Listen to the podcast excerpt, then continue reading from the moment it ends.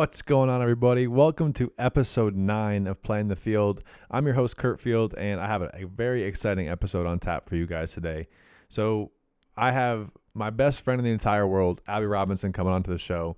And Abby has a tremendous story for you guys. Abby has been able to completely transform her body and so many lifestyle changes over the course of the last two years specifically. And I'm really excited to dive into those with her. She's done the keto diet for almost two years. She's found like a passion for running, especially during quarantine. And we're going to get into how she ended up not playing sports in high school, but how she managed the football and basketball teams and how it's transitioned her into a coaching role at the high school now and so on and so forth. So, oh, and at the end, we're going to play a game. You know, we had a little bit of trivia, poke some fun at Ab for maybe not knowing everything about about sports and about football specifically, but we had a great time, and I I really hope you enjoy this interview with Abby Robinson.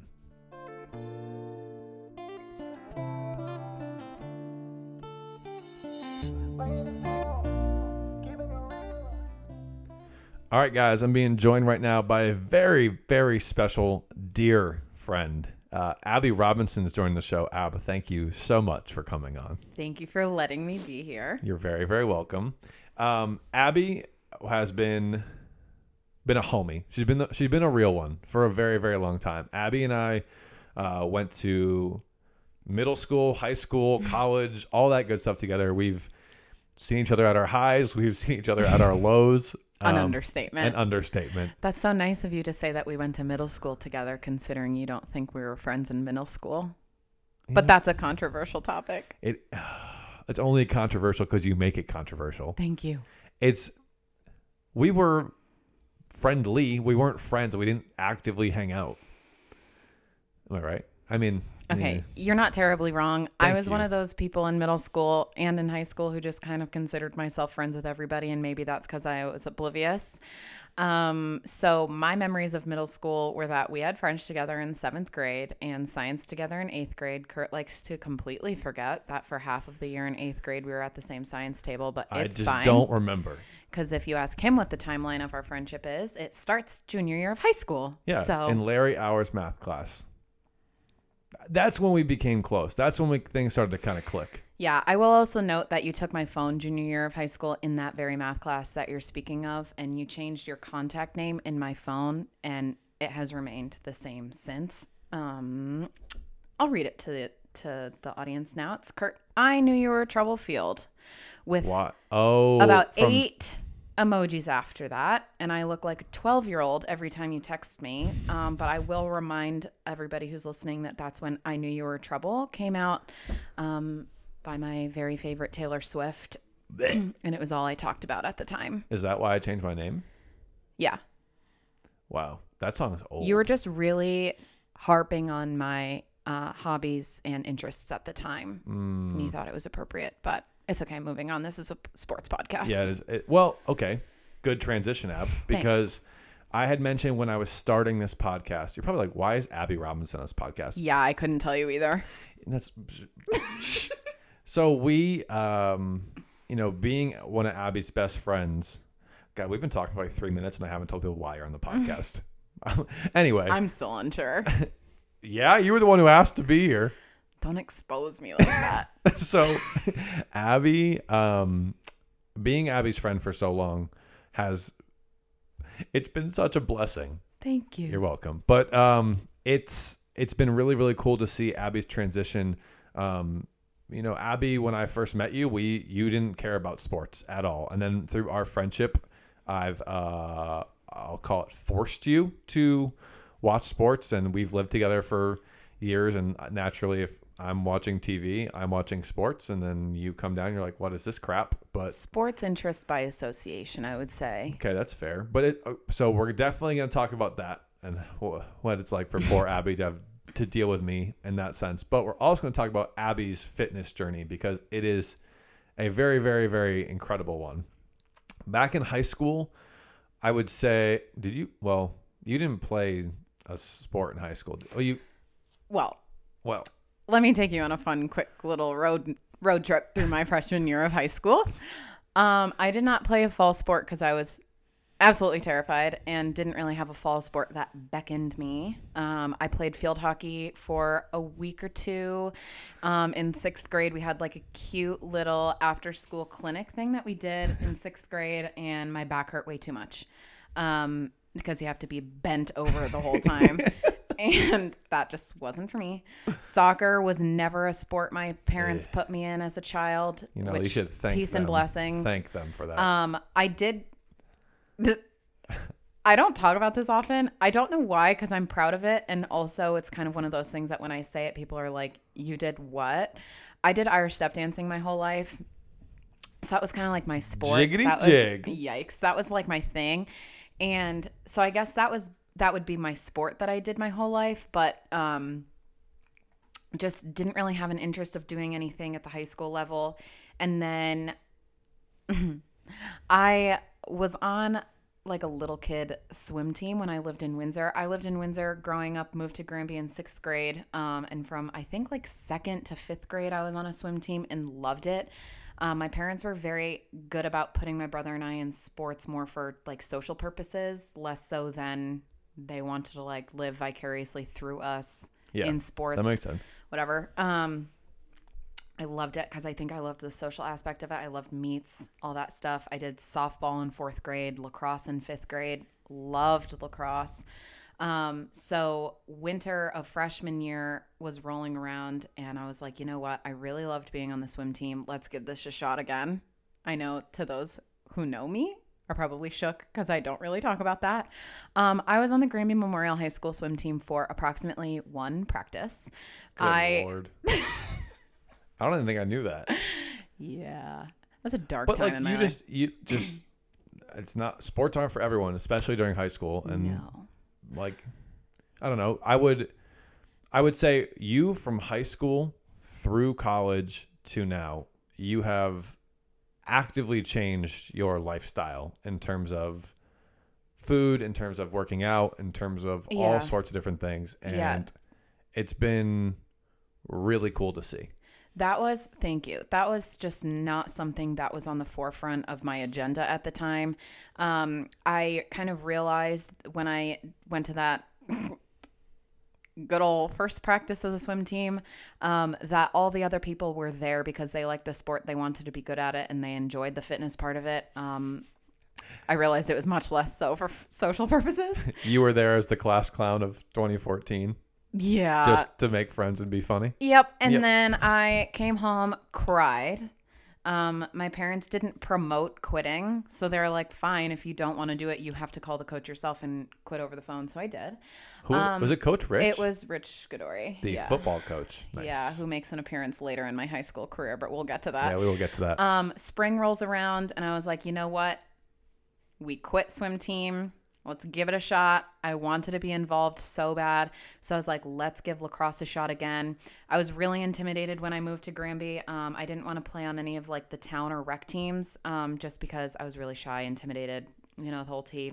Moving to a new town's weird too. Yeah, and I again had dance, so like it wasn't like I wasn't doing anything and just needed something to fill my time. It would have been an extra thing um, that I, my schedules just didn't really allow for. I was going to dance almost an hour away, three to four times a week, so it was just a lot.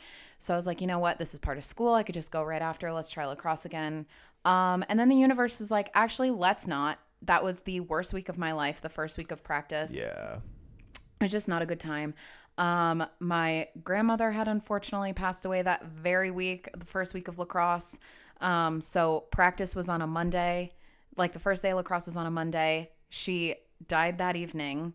My parents, obviously, because we were grieving, uh, let me not go to school the next day, but they were Right. like, You're going to lacrosse practice, Oh which is not allowed No, it's not. um, if you're absent in school. So my dad dropped me off at lacrosse on like a Tuesday afternoon.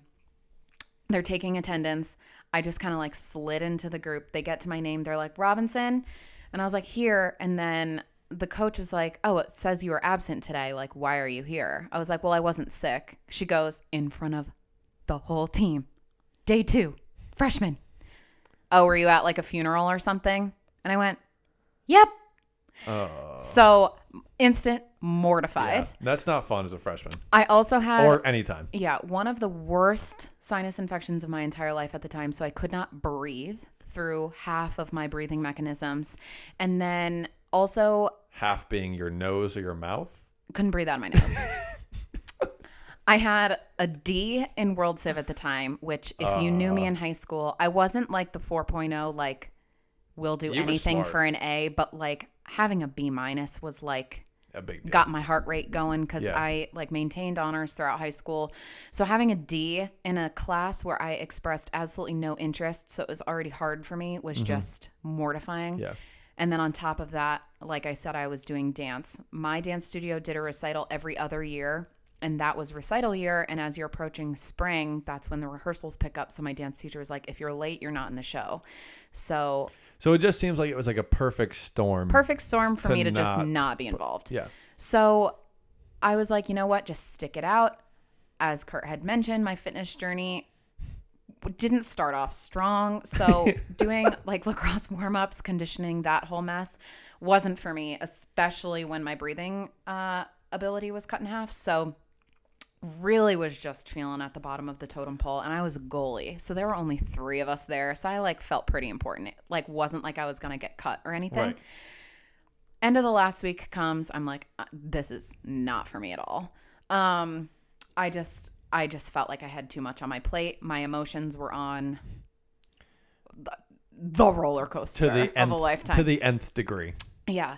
So end of the week comes, they're like, okay, everybody's gonna get in line. The coaches are gonna stand in the middle of the field. Everybody runs to the middle of the field one at a time. We're gonna tell you if you're on varsity JV or the freshman team, and then you're gonna go on That's your way. That's a weird way of doing it.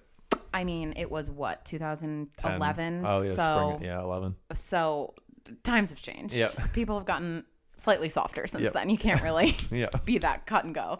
Um, so I get into the back of the line, and the coach looks at me and was like, Robinson, you're a goalie. Go home. And I was like, no, I need to talk to you about something. So I run up. I'm the last one. They're like, what's up?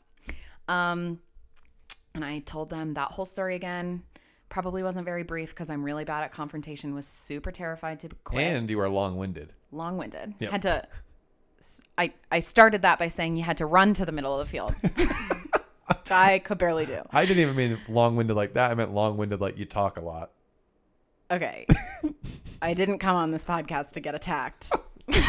You're right. Okay, so I'm like giving her this whole sob story, whatever, and she's like, "Okay, how about you give it one more day at practice? If we can't like make you stay, then like we totally respect your decision. Grades come first, yada yada." I'm like, "Okay." I go into the locker room the next day. Sinus infection had worsened.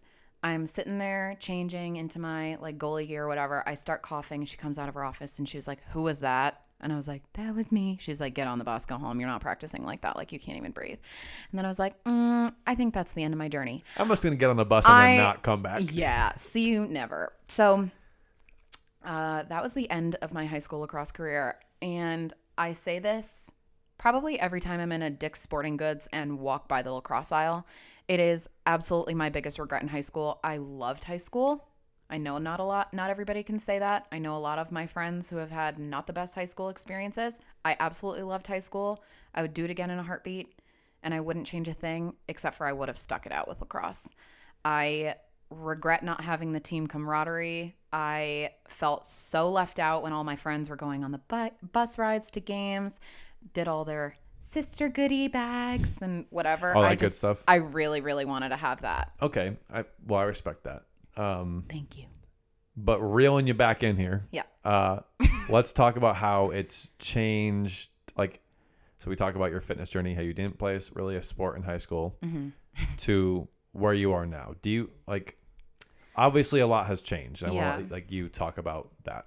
So, junior year of high school, I kind of slowed down on dance um, because we had danced in the world championships that March of junior year of uh, high school. And that was like biggest bucket list goal of mine.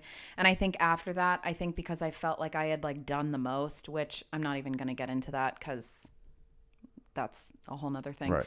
um, I kind of slowed down, so I wasn't doing the physical activity as much. Um, I wasn't the lightest feather in the flock my whole life. I like to call myself robust, Curvy. fuller bodied. Um, Sure. Curvy. Curvy and maybe not the right directions. and no. but it's okay. We're body positive here. Yep. So um, the physical activity had slowed down. Um, senior year was a little bit of a roller coaster for me because that's obviously the year you're deciding to go into college, whatever. That was a whole journey in and of itself. Yep. Um, got to college. Dining halls have a lot more options. And you they're can open all go the time. Go in there whenever you want, you know. Um, and I literally remember the first time I went to the gym at college, and it was probably two weeks before finals, spring of freshman year. You whoa. Like, did not go to the gym. UConn's gym sucked though. at the time. Yes, It was terrible. You had to wait in Awful. line to do anything. Yeah. So I we came home for summer break that year, the summer after freshman year, and our mutual friend Gab, you may or may not know who she is. Her and her whole family um, have memberships at Planet Fitness. I literally didn't even know where it was. It's not even a ten minute drive from my house. Just to like I was like before that I was like gym. gauge Nope. the yeah gauge the gym knowledge um so we got memberships that summer and um also happened to be the summer i had the fateful injury and tore my acl so it's like i got to the gym the one time well, like the couple of times and then july 1st 2015 i tore my acl so that was the like man upstairs just really didn't want you working out. yeah, it was like, look at you trying a sport. Actually, everything around you is just going to collapse. So you're not going to enjoy the sport. And then it was like, okay, look at you trying fitness. And then it was like, actually, gonna we're going to separate your shin from your thigh. Oh. um, Wait, real quick. I'm I'm, I'm saying real quick. You Yeah. want to tell our, our our listeners how you snapped your ACL? You want the short version or The the, sh- long no, version? No, the short version. The short version is Like the 30 absolutely never waste your time or money going to Launch Trampoline Park in Hartford, Connecticut, because they should absolutely not be in business. I was just jumping my heart out because I was a camp counselor and that was our first field trip of the year. First field trip. First year working at this summer camp, just bouncing my little heart out. I have literal Snapchat videos from moments before the accident. Every single time I watch them, I shiver. I can't even watch Because you know what's coming next. I I can't even watch videos of children on trampolines. My neighbors across the street have a trampoline, and every single time I just want to like throw water balloons at them just to make them stop. So when you're a mom, you your kids will not have Oh. a trampoline. Absolutely not. If they are signed up for summer camps and they're like, field trip of the week, launch, my kids will not be going to camp that week. I will not put them through the same pain. I'm just bouncing my heart out, bouncing my heart out. I come down and all of a sudden I'm like, hmm, that's so weird. My shin is in my thigh. and I bounce back up. I'm in midair. This is like a 10 minute conversation I have with myself in my head in the maybe two seconds I'm in the air. I'm like, Ab, there are 45 children around you. If you land again on both of your feet, They're your shin's be going through to your brain. they're gonna be problems. They're going to be screaming. They're going to be crying. So I was like, you need to land on your bottom.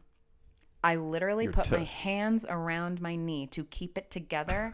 and I bounced on my butt and I was like, here's where you're going to stay until someone can help you. I looked at my same friend Gab, who was just mentioned previously, and was like, get here. You need to help me up. Get over here Yeah. right now. Her and another counselor came over, and we also mentioned that I was not the most petite. She's petite, and as was the Would other you call it not the lightest feather in the flock? or- Not the lightest feather in the flock. Not, yeah. they come, they try to help me up. That was a struggle. I'm like hopping my way off the trampoline. My boss is like, Are you good?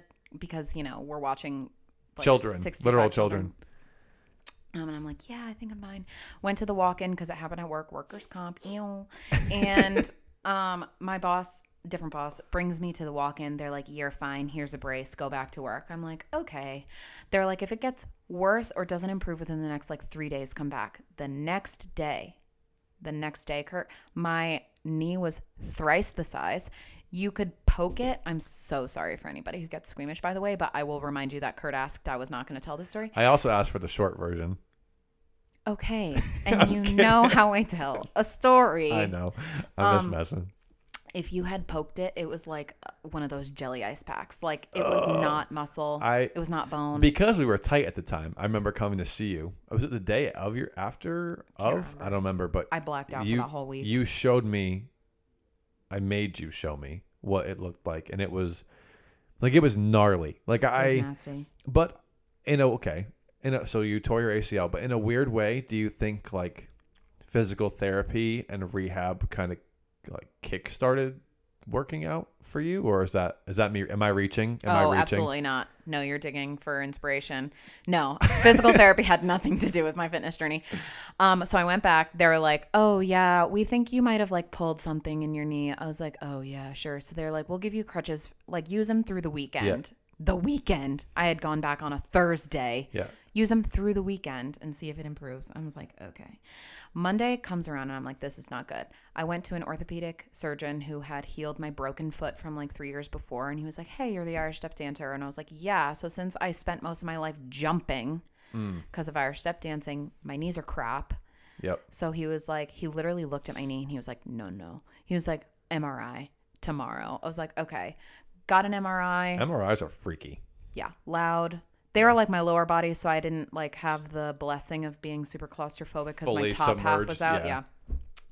So he calls me back like a week later. He's like, "You can come in for your results." I'm like, "Okay."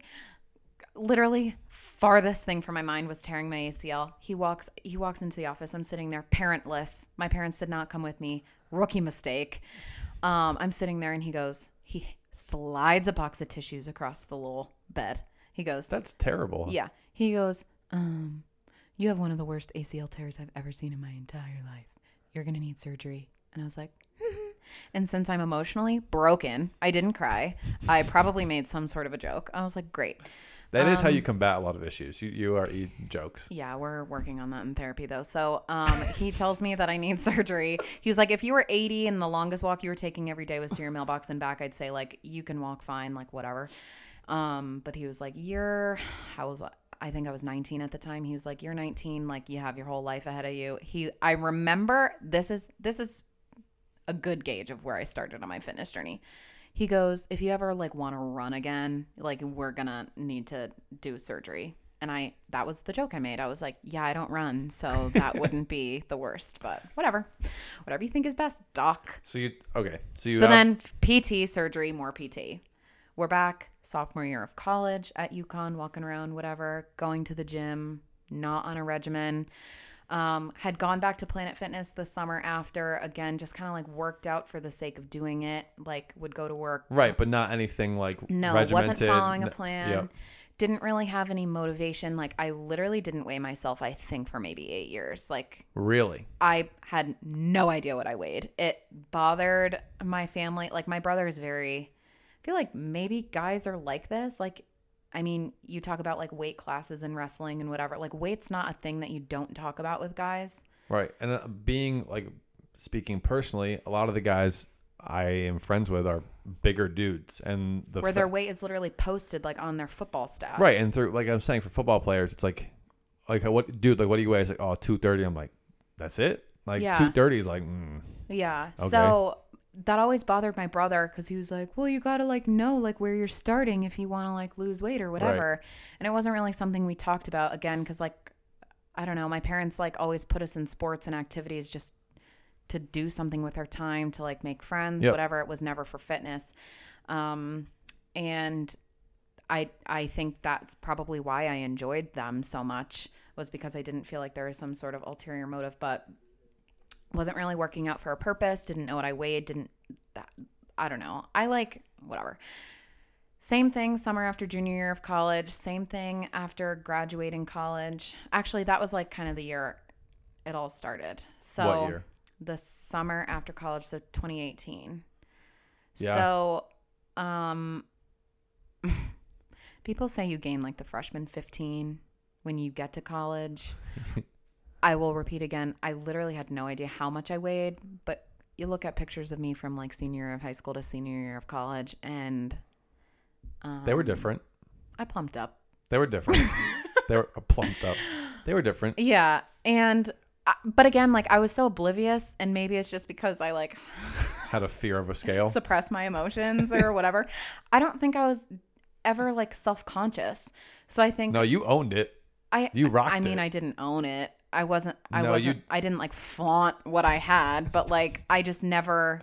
I don't know. I just never like wanted to do a diet. Like I didn't Yeah. want to work out to lose weight. Like I worked out and I felt good when I left the gym, like whatever.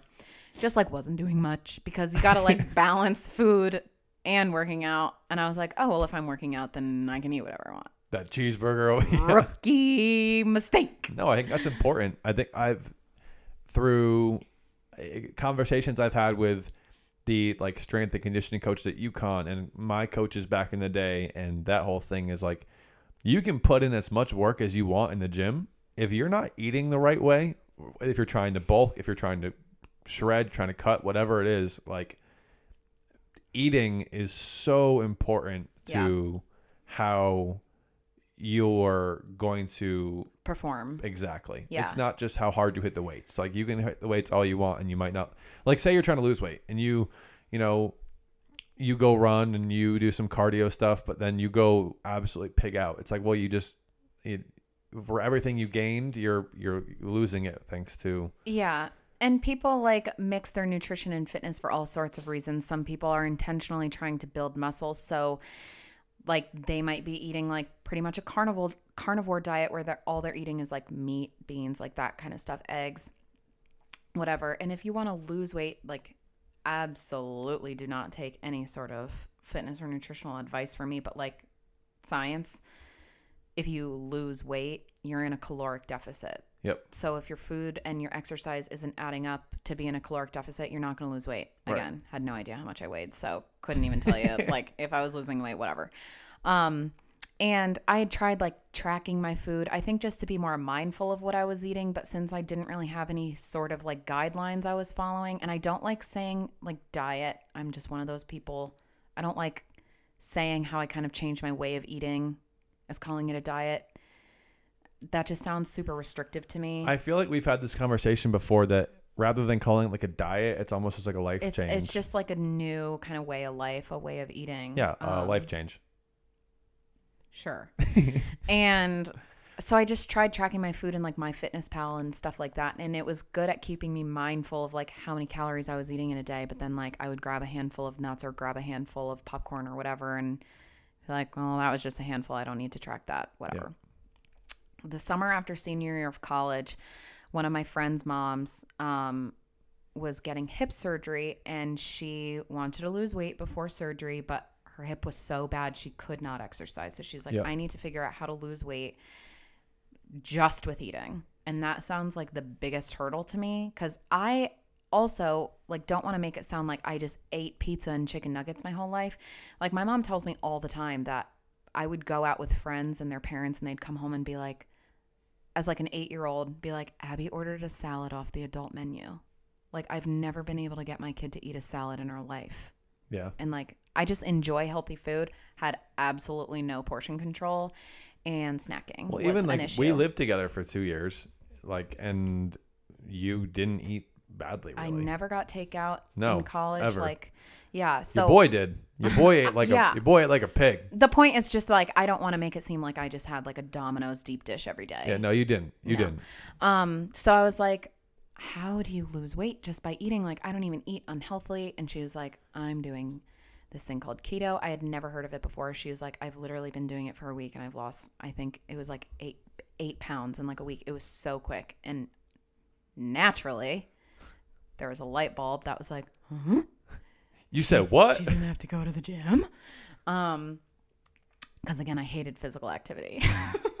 so I was like, let's read more about it. I don't know what it was, but I think it was just that like I saw the food she was making. It all looked so good. She really didn't feel like she was being restrictive and she had so much success so quickly.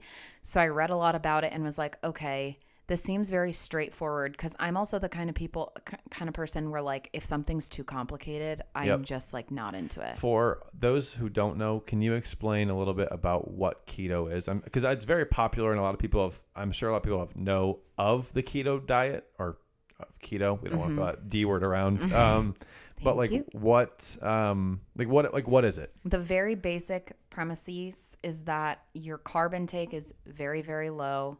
Your fat intake is higher than what kind of like the American standard of eating recommends. Yep. Um, and then your protein is like moderate to on the higher side, and the science behind that is like carbs are very simple, so they're very easy to burn. So if you have like a pixie stick before you work out, you might be on like a sugar high, and then by the time you get to halftime in a football game, like you're dead Yeah. because they burn super quickly.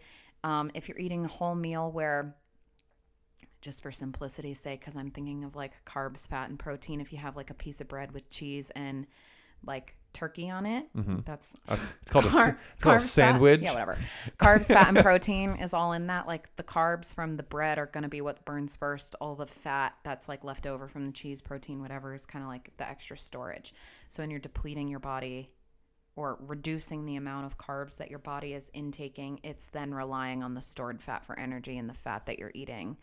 Um, that's kind of the very basic principles of it.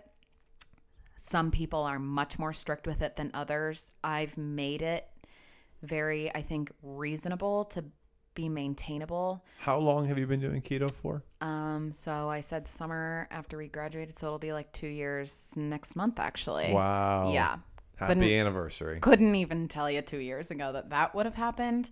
Um, but again, like there are a lot of different lifestyles like paleo and whole 30 and whatever, which I feel like are very like specific about the foods you can eat. And I think like when you go out to restaurants or you're in social environments where like people are putting out like casseroles and salads and whatever, Yep. you have to be super selective about what's in them. Like keto is pretty straightforward. So if I like go out for to like plan B, for example, I don't feel like I'm really like missing out on anything because it's like, okay, you can order the same burger you got before, just don't eat the bun. Right.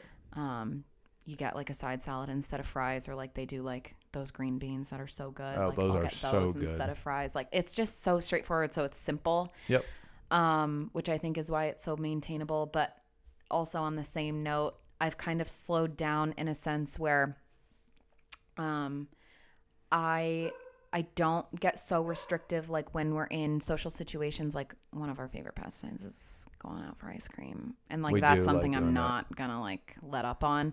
So I know that obviously ice cream has like more sugar in it whatever. I don't really like beat myself up for eating that. So I don't like really go super high on the fat like a lot of people that do keto because I know like if I'm eating so much fat in one day and then I go out for ice cream like that's not a good mix my arteries are just like begging to be Right. ruined Yeah, yeah.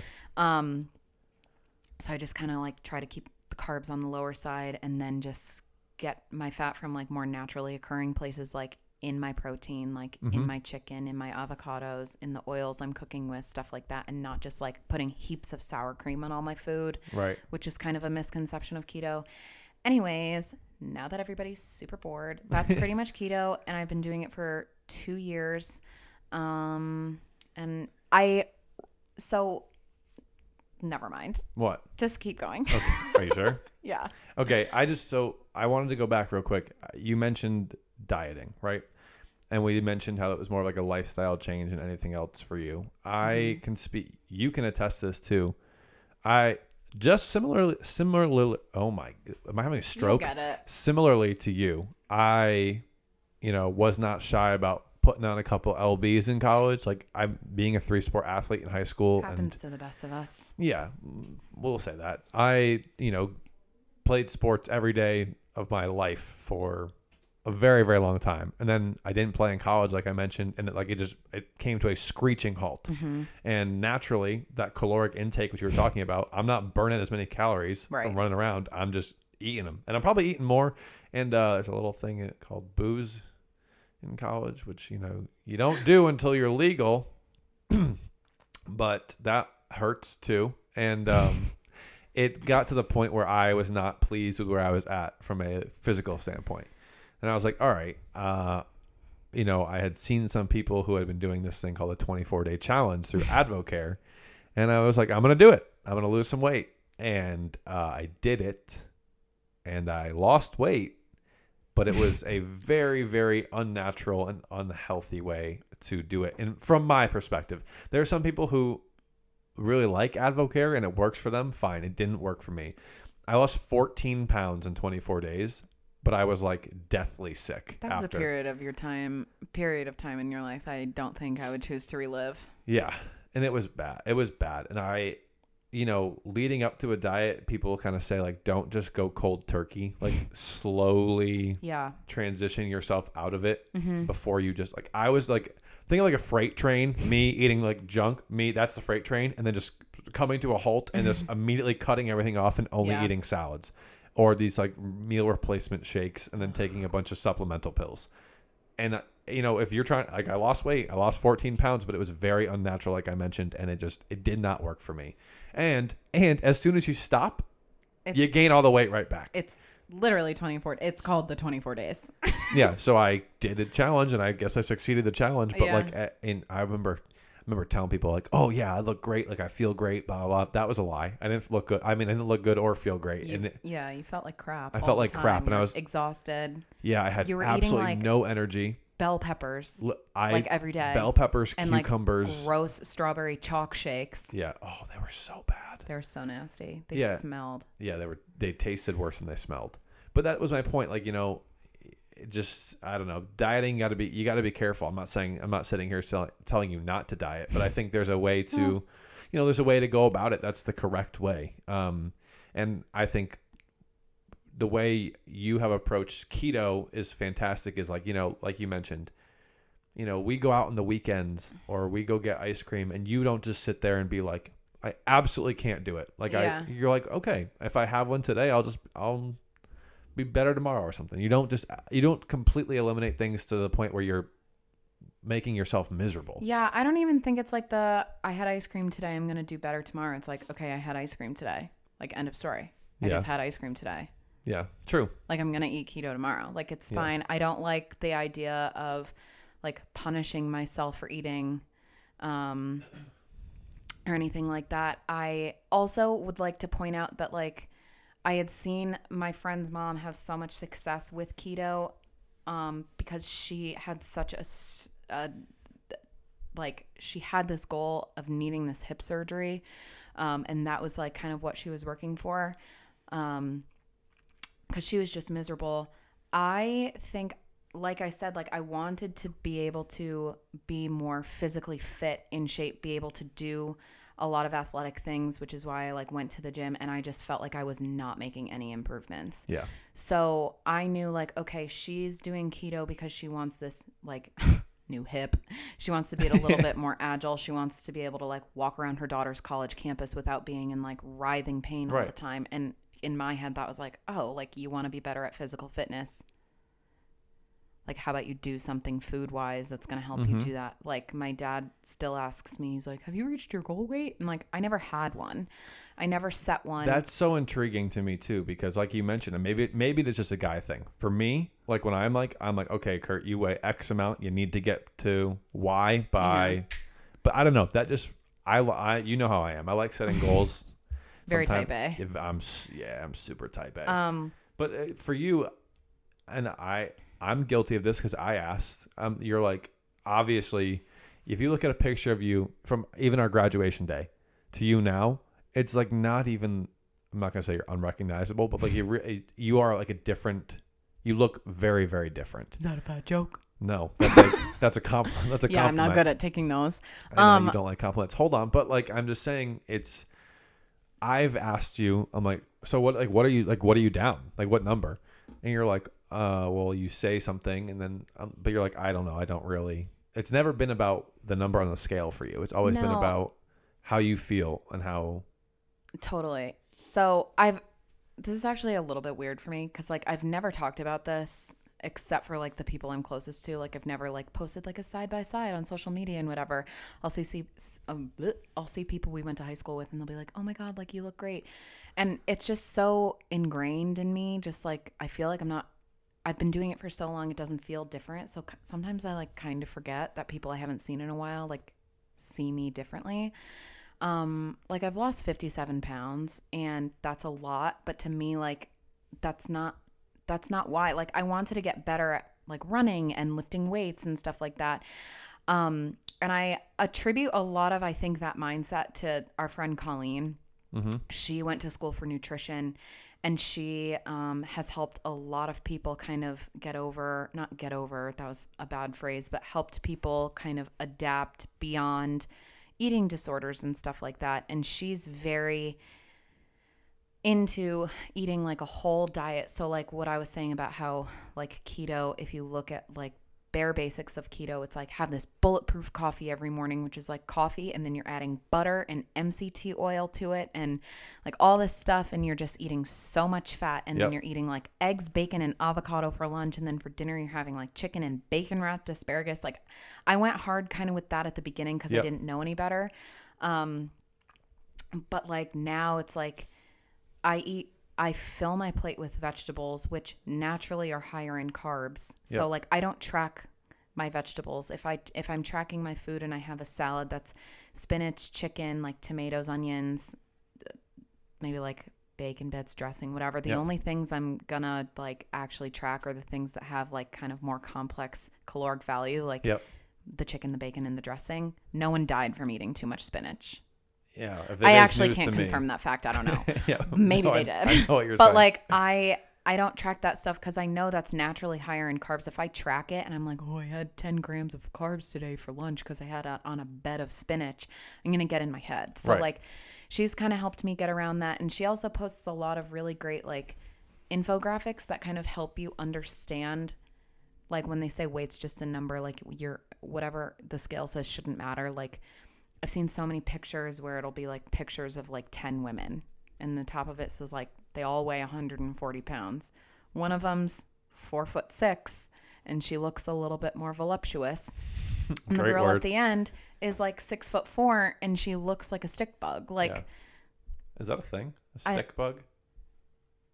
I think so. I don't know. I don't know. I don't have a degree in bugs. Don't ask me. But but like uh, like if I had set a goal weight, like I have very naturally muscular legs, Mm-hmm. like most of the women in my family do. I have very broad shoulders. I carry muscle well and then excess fat. So like I know that if I had set a goal weight for simplicity's sake of 100 pounds um unachievable and it took me a long time to get there and like maybe i plateaued for a couple months and just was having such a hard time breaking a plateau i would have given up because if i had a goal and i knew that my body just could not get there just because of the way it's built i would give up. Similarly like i don't have a goal pant size or dress size or whatever. Yep. it's just kind of like a fun experiment to me where i'm like oh these shorts that i loved last summer like don't fit anymore. That's cool. Yeah. like and then i just like size down. Like i don't have a goal pant size i don't have like a goal i don't know I think no. I just I, again, I just think it's so it's interesting, and it kind of just hit me when we were just talking about it. Like you think about me and all my friends. Like I mean, a lot of these guys are like two forty and up. Like we are like it's it's big dudes. But like uh, if you hear that, wouldn't want to fight them if- no, no, you would not. Um, but like if you hear like that, like two forty, instantly you're like, woof, fat. Like that's big. But then it's like, well, you look at them and they all look look like fine. It's like athletes right. They're they're they're muscular. They're Yeah. tall. They're they, you know it's it's you could tell they lift yeah it's just it's you know i think you're right that sometimes you get so caught up in a number that like yeah, i'm guilty of it too i'm like okay if i want to get down to 200 pounds i'm like oh like i gotta get there in eight weeks and that means i have to do you know a pound and a half a week blah blah blah i'm like kurt like you, you're not gonna if you like you just mentioned if you plateau for a sec you're gonna get dejected and it's gonna be it's gonna be bad i remember ah, I I don't want to put words in your mouth, but wasn't there an instance in your weight loss journey that you not not plateaued, but for like a like I don't know, like a month or two, it wasn't something wasn't right, and you were like, you didn't seem dejected about it, but you were like, it'll it'll like even itself back out or something. Yeah. So, like, in, at the very beginning, I, and this happens to so many people, like, especially when you have more weight to lose. Like, the first time you kind of try drastically changing the way you eat, you lose weight quickly. Yeah. Like, I le- lost like 16 pounds in the first like month and a half, two months I tried keto, and it was pretty instantly noticeable. Like, I remember mostly in my face. And I didn't tell anybody I was doing it. I remember I went to my aunt's house and she was like, You look really good. Like, are you doing anything different? I'm like, Oh, I'm trying keto. Like, uh. she's like, How much weight did you lose? I'm like, 16 pounds. And that sounds like a lot at the time. And I don't think at that time also I would have told you that, yeah, I'm on track to lose 55, like whatever. Yeah. Um, I kind of keep track of my weight in MyFitnessPal like for data only. Um, I'm prone to migraines. I have Yeah. some like weird stomach issues. So I track my food and my weight more to just like notice patterns. Mhm. Um, I looked the other day. I have literally lost like maybe eight to 10 pounds in like a year. Mhm. Like the last year has been so slow. I tried on a bathing suit the other day that I bought last summer and it's falling off. Right. So like that's another part about it is like the scale really hasn't changes, changed yeah. over the course of a year, but like Your body's I'm changed. a whole new size. Like, Yeah. and that's stuff that you don't realize. And like, I think you with me, when you see someone so frequently, you don't really notice their change Yeah. until like you see a picture of them Yep. from a long time ago. Yep, hundred percent. I was gonna say that, and it's, it's. I want to just before we've been chatting a while about this quarantine. i well, actually, before we get to that, something that I do that I've taken an interest in is meal prepping, which is something that you don't really love, correct? No. Yeah, I have. I have found that it makes it very easy for me. I'm also the kind of guy. I am one of the pickiest eaters you will ever meet. Abby can attest to it because she Mm. made really good food all the time. And I was like, man, there's a mushroom in that. I can't eat it. But um, I have found that I can eat the same meal every day for an entire week and not care. Like for lunch Yeah. and for dinner. Not well, not the same, but I would meal prep my entire lunch for a week, like a salad, and then I meal prep a protein and vegetables for for dinner. And I have found it to be so easy and so worthwhile because I'm like I, it's regimented and it's it's something that I I believe is attainable for myself. And I have noticed that like and okay, sometimes when I'm at my apartment and it's late and I'm like, oh crap, I don't want to make food. I don't have to because it's already made. You you mm. spend three hours one day doing it on a Sunday or a Monday and you just you go. But that's better than being like, oh shit, it's eight o'clock now. I I'm hungry. So I'm gonna go to McDonald's or I'm gonna go get a sandwich. It's like, well, no, I have it ready to go in the fridge. And for me, it's been very, very easy. And I just wanted to throw that in there because again, there are so many different things that work for different people. There's not we're not I'm not certainly telling you to you know you have to meal prep if you want to be healthy. It's like no, screw that. But it's, it works for me, and I know it works for a handful of other people. I've had conversations like I post some stuff on my Instagram stories of meal of me meal prepping, and people a lot of people a lot of people swipe up on it, and it's like no, it's just it's I really really enjoy it almost. It's like a fun activity. I feel like I sound like I'm 50 years old. It's a fun activity for me, but it's like it's I don't know, it's kind of nice. Um, but I just wanted to throw that in there because people have been like, you should mention it on your on your podcast. So I did want to just mention that. Um, yeah. L- meal prepping feels like leftovers to me. Yeah, that's fair. I'm not a big leftovers kind of person. Yep. And also, I should know I love cooking. So. I think I one of the don't. Things that like I've loved about keto is like trying new things to cook. Yep. Um, I make a lot of like quote unquote keto dinners for my family. Yep. And like you would never know. Like Right. No, and Abby's made me some keto stuff, and it's really you really can't tell. The Yeah. only thing I can tell is like when we make desserts or yeah, when you make replacement desserts. desserts are a little, Little tough. obvious. A little tough. Um, but like we'll do like kind of Mexican themed dinners, like Yep. one pan chicken fajita stuff where it's literally just like chicken, peppers, onions. You cook it on one pan in like this marinade that you make. And then you can put that on whatever. So like my family will put it on like tortillas and whatever. I'll have it on a bowl of cauliflower rice and it's kind of like a bowl from Chipotle. Like Yeah. You really can't tell the difference. I just I really enjoy cooking and Keto lasagna, that was really good. so good. And when I like make my lunch the night before, it's kind of like gets me excited for the next meal. Um, similarly though, like there was probably a year where I was eating the same lunch every day and making it for lunch. I'd Yeah, have I my remember. spinach with olive oil, um, and goat cheese, and then would kind of like mix up the sides and whatever. Like I could have that salad 19 times a day and be fine. Um, but yeah, meal prepping just kind of feels like leftovers to me. By the end of the week, it also depends on what you make. Like I don't know anybody else besides you that really meal preps, and you meal prep like salad. I meal prep salad for to lunch me, and like then salad that you put into a container at the beginning of the week by Friday, if it's like a little brown, I'm like, mm-mm, not for me. I, I typically do my meal prep on Monday nights. So I do Monday night, so I have it for Tuesday, Wednesday, Thursday, Friday. Yeah. And like I don't I don't notice like wilting lettuce or anything like that. I like it really I wouldn't I wouldn't eat it if it was bad. Um, yeah. But yeah, I do I do four salads and I do four meals at night, whether it's steak and asparagus or it's chicken and potatoes and broccoli or Brussels sprouts. It's like it, it works for me. And again, it doesn't work for everyone, but it does work for me. Yeah. So I'm not a huge fan of meal prepping, but um, a lot of people I follow on Instagram do that. That's like one. That's I think what has been one of the biggest things that's kind of helped me, um, kind of stay. I don't want to say on track, but like stay kind of like into Yep. this way of eating and fitness in general is the people that I follow on Instagram. Yeah, you Um, talk about them a lot. We we've yeah, had they're we like had the only thing I talk about. no, no, no, no. I'm not saying it for that reason, but like you you enjoy it, and it's like so. It's like it's like me with sports. It's literally like you reading Twitter 24 7 Yeah, oof, I do that a about the. Patriots and the Red Sox and whether or not they're playing this season and Kyrie Irving and all those people on Twitter. Ugh. See those sports words I just dropped? Got him. Does Kyrie play for the Celtics right now? Sure. No, No. he doesn't. He No, did. He did. Not anymore, though. Do we like Kyrie? No. No, we don't like Kyrie. I knew it. yep, you did know it. Um, so yeah, exactly. Like following all those people on Instagram is literally like you following all your sports people on Twitter. Um, that's kind of like my hobby. And like when you were talking about how like the number on the scale, the amount that I've lost has never been a thing. My achievements to me have been like the achievements that I've made, fit, like fitness wise, like with running, with That is lifting. exactly how I want to end this conversation Yeah. because it's Oh, thanks. no again no. Great transition because I was that was my last topic right? Obviously we've been in quarantine for four months. Yeah. um yeah we're slowly coming out of it but at the same time gyms have been closed. So your regimen of uh, you were religious about going to the gym in some capacity.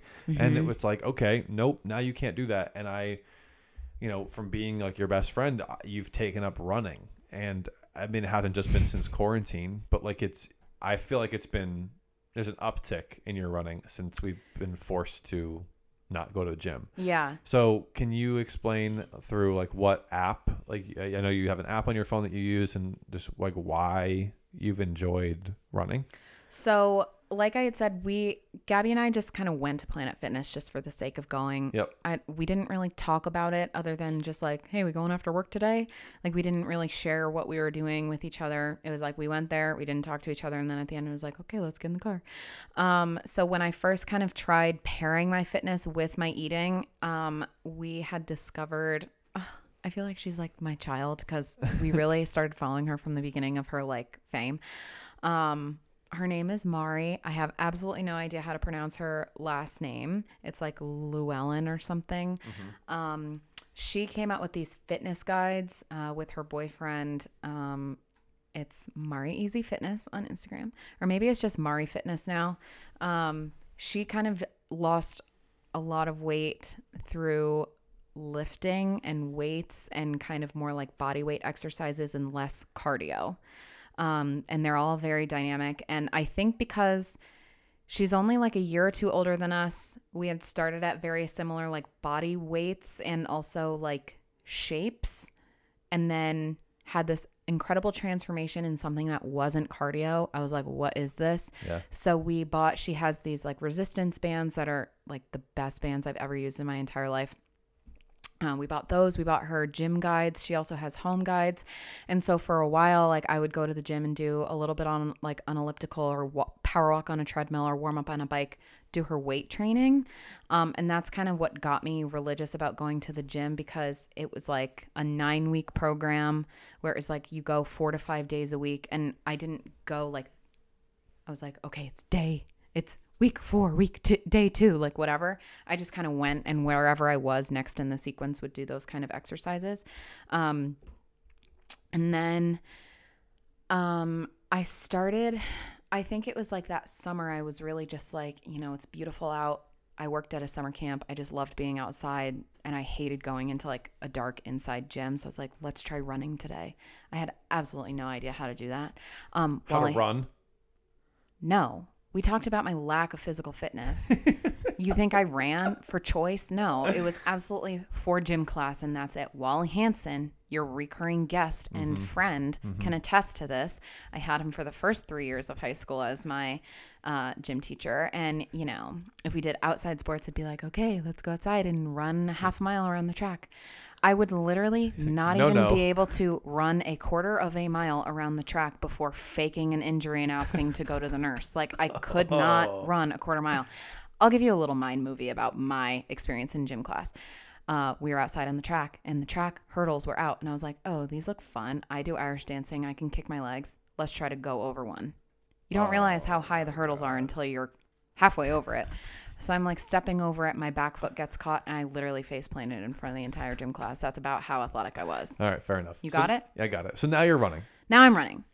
Um, had no idea like where to start, how to track my progress. We, my aunt and I, um, did this running clinic thing Club. through sure through Fleet Feet. Um, it was like a 5K training program. It was called Run Walk, uh, 5K training program where literally like they you go out as a group in West Hartford Center and you're doing like one minute of running, 90 seconds of walking for a mile and three quarters, and then the next time you go back, it's like two minutes of running, 90 seconds of walking for two miles and whatever, and you kind of lower your walking intervals, increase your distance every time.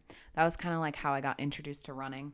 And then once that ended and I did my first 5K, I was like, okay, I really actually like this. I feel like I'm getting in a really good workout every time I run. Gym teachers everywhere are shaking because this is not me in high school. Um, I downloaded Nike Run Club because Yep. Gabby, who's been a very important part of my fitness journey, um, downloaded it. She used it to train for a half marathon. So I was like, let's see what the tea's all about. Uh, last November, she came to me and she said, Ab, I have a proposition. I'm going to need you to think a couple seconds before you give me a reaction because the Lord knows that um, I'm very quick to respond. Uh, without thinking about my words first. And she was like, I really think that we should run the 2021 Hartford Marathon. And I was like, Homest, are you talking to? Who, me? Who, me um so i was like okay interesting. Um so i was like i'm a procrastinator. Uh, you cannot procrastinate training for a full marathon. So i was like how can i benchmark this? So i set up training programs to train for a 10k which i did like two weeks ago.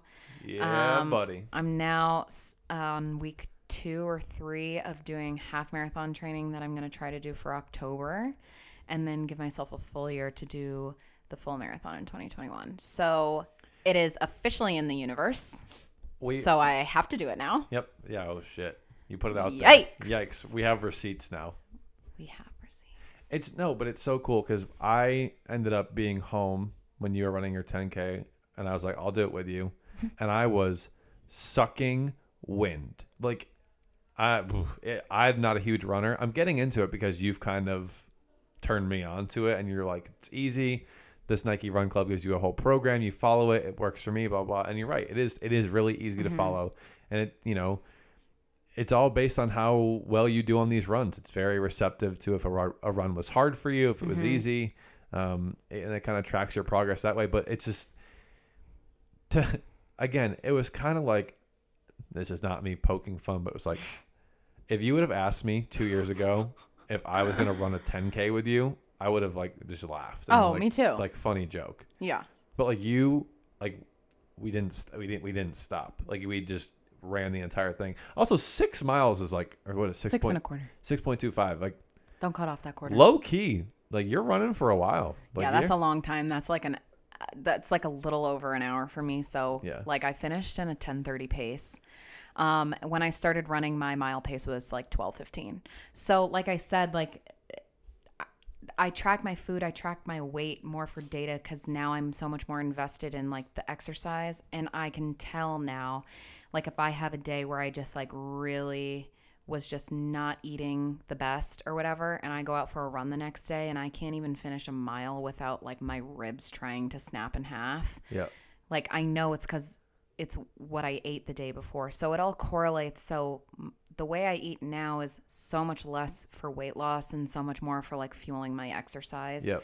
which is why like I don't really care that I haven't lost weight in quite some time. I've like fluctuated bese- between the same like five pounds. Yeah. Like, but I know that I'm getting stronger. I know that I can. Like it's just crazy how at the beginning of my 10k training, like a three and a half mile quote unquote long run. Now, if I have like a three and a half mile endurance run in the beginning of the week, I'm like, oh, easy. Take, I ye- did- take yesterday. You're like, I'm like, you got to run. She's like, yeah. I'm like, how long? You're like five and a half. I'm like, five and a half. You're like, yeah. I'm like, what do you mean? Yeah. Like that's, it's just, it's really awesome. Yeah, so I'm much more proud of myself thinking about middle high school Ab who literally couldn't even run a quarter of a mile in around a track now to be able to like say that I've run a 10K. Um, my family is very supportive of this. All of my friends have been very supportive of this, which I'm very thankful for. Um, Gabby and I have been running a lot together um, on a bike path we actually passed Wally Hansen one time. Um, I actually don't know if he knows this. Um, Gabby did cross country in high school. So, like, she kind of has like a grounds for like knowing how to run. It wouldn't be weird if you saw her out running and be like, oh, yeah, she did that in high school. Like, obviously, it's not weird that she's out Yeah, running that's normal. we passed Hanson and he looked at Gabby and he was like, "Hey, what's up?" You know, and the you know because that sounded exactly like voice, him, yeah. you know. Yep. And he definitely looked at me and was like, "What the hell?" Who is she? Who? Um, No, it's just and then just like kept going. So it's just that's I think what I've been most impressed by with myself more so than like you hear 57 pounds and you're like, "Oh shit!" yeah. Oh shit. But to me, that's like Right. I'm much that- more proud of the fact that I've ran a 10k. right, and that you've run a 10k that you you tried on a bathing suit you tried on last year and it's way too big now. It's like that's that's really cool. And Yeah. uh, this the whole the whole arc, the whole journey for you has been awesome and it's been fun to see. But I feel like for me sometimes I forget because like I said we see each other all the time and we do everything together that like I like you mentioned, you see we we we see people from high school and they're like, "Whoa." Yeah. but like me, I see you every day, so it's like recency bias. It's like, well, I've, I, I don't really see the change because it's so gradual. Yeah. But they're like, holy shit, that's Abby Robinson. I'm like, yep, Yeah, yeah, yeah, it is. I'm also the worst at receiving compliments. When Yeah, you people are hate like, "You look so good," I'm like, "Stop talking to me, please." Yeah, you hate compliments, but um, so yeah, that's Abby's fitness journey. Um, it's a hell of a story. would say it's in a nutshell, but it's absolutely not in a nutshell. Yeah, it, no, it's it was awesome, and thank you for that. Um, but we're not done. We're not done. We have more coming for you guys. So we're gonna go. We're gonna transition into a little bit about some high school stuff here, and um, just As if we haven't talked about high school enough. no, but like I mean, like how our friendship really kind of Yeah. came from sports because, like, at the root of things, that's that's really how everything kind of started. Hmm. But we are taking a quick break because there is definitely NFL breaking news right now. So hold on one second. Two hours later. All right, guys. uh, we just took a break from the podcast for a second. We shouldn't have. because the Patriots just signed Cam Newton to a one year deal, and I've been going to war in my text messages and on social media. So uh, the break was a little bit longer than it meant to be. Remember when I was talking about how I follow my keto fitness people on Instagram and it's like Kurt with Twitter and sports? If only y'all could have seen the scrolling and the speed fingers. I felt like Trumpy, President Twitter fingers. President Twitter fingers. I was. Yeah. yeah. All right, but we're not going to talk about it right now. No, we can save that for another time.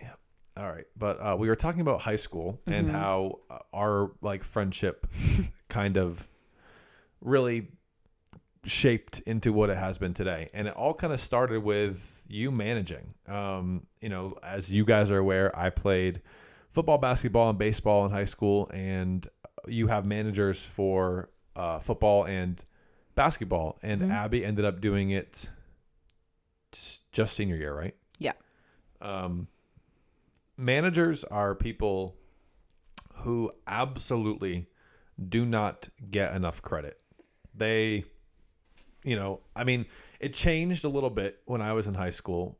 Earlier years, managers didn't come to practice. They didn't do a whole lot. They were there to fill up waters and then go spray them in the mouths of the football players. And that was kind of that was kind of it. But when Abby and the group of managers that she managed with senior year of high school kind of came out into the scene, it kind of reworked the entire way our managers contributed to the team. They weren't just there to be like water girls. They were there to do a whole lot more than that. They Mhm. were given a like practice schedule. They kept us on time. They blow air horns to switch drills. They would yes, they'd fill up waters and stuff. They'd also you helped lead Got con- pretty good at that water you filling. did. You also uh, led like conditioning stations at one point, didn't you? Briefly at the, like some point in practice, you were like running with us.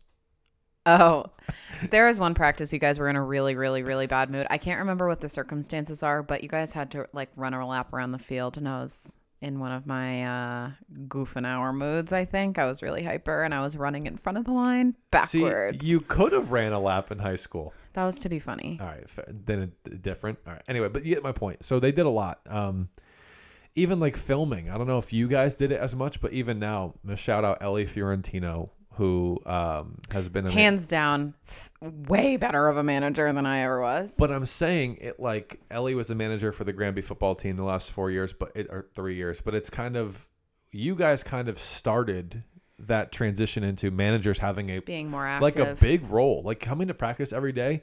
You might not have played a sport. That is a full time commitment. Yeah. So I started managing football um cuz obviously Kurt convinced me to. I had come to him, I think it was the spring of junior year of high school in math class. Um I want to say pre-calc. Um and I had a friend approach me about managing hockey the following winter and I had mentioned it to you and you literally gave me the most dramatic eye roll. You were like, "Hockey?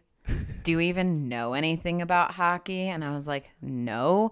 To your point, managers just filled water. So I didn't think I needed to know anything about hockey to be a manager. And I know that that role has changed a lot too. But you were like, well, we need managers for football. Like, why don't you do football? And I pretty sure I recycled your line and was like, don't I need to know something about football to be a football Petty. manager? Because I absolutely knew nothing about football, minus what the what the ball looked like. I don't even think I could have told you what position Tom Brady played at the time. Good God. Yeah. Um so football starts like early August. It's like when conditioning starts, Yeah. the preseason workouts and whatever. So we had kind of gotten started. There were four of us that year. Um, started at the park. We went to all your 7 a.m. workouts at the high school and at the park. Aaron's, yep. Aaron's part. Um, and we were told to keep track of like conditioning schedules. Like Yep. you had mentioned, the air horn was my favorite toy to play with. Literally, the I coaches. did not enjoy. The neighbors didn't enjoy it at seven no. a.m. So one of the practices, um, a few practices a week were at the park in our town that did not have football lines painted on. And I remember one of the coaches had asked me and my friend Courtney, who was managing uh, with me at the time, to set out those like yard markers where Yeah, it yeah. has like Yep. those orange triangles that are like 10, 20, Yard, 30 you had a yard marker. Yeah. whatever. Um, he's like, "Can you help us set these out so we like replicate a field?" And I was like, "Sure."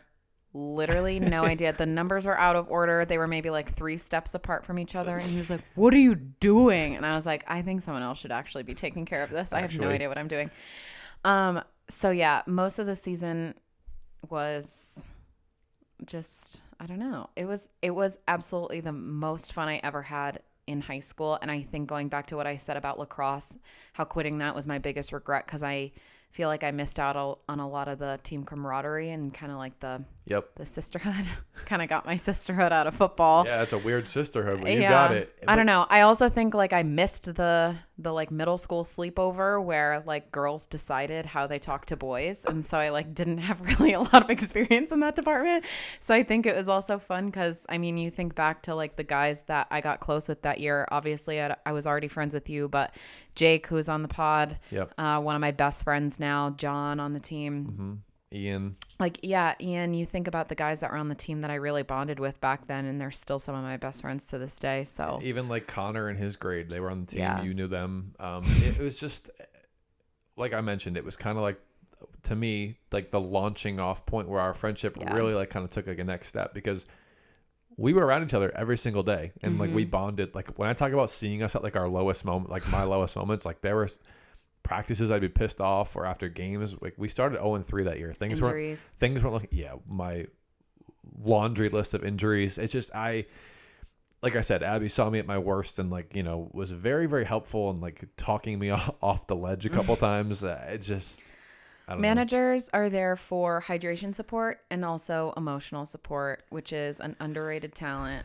i uh sidelines you're also remember i remember the coventry game it was like wet and cold and muddy Mm-hmm. Pouring. and you and the managers took sticks you went into the woods and got sticks yeah we and- got sticks and we got like the extra buckles that go on pads Yeah, out of pad like our equipment box and we every time a guy would come out of the lineup um, and come onto the sidelines we'd sit there while they were on the bench and scrape the mud out of their cleats because they were sliding everywhere and yeah No, went it through just- the ringer Yeah, they, they they're just they were very selfless. You hosted a team dinner. No managers do that, but it's Yeah. just it was cool. And it was it, fun. you guys, Almost killed you. We made you raw chicken wings. yeah, we're not gonna talk about that. But Okay. I um, but I almost returned the favor in a um, one of the first scrimmages of the year. I was throwing the ball away to the sideline, Oh.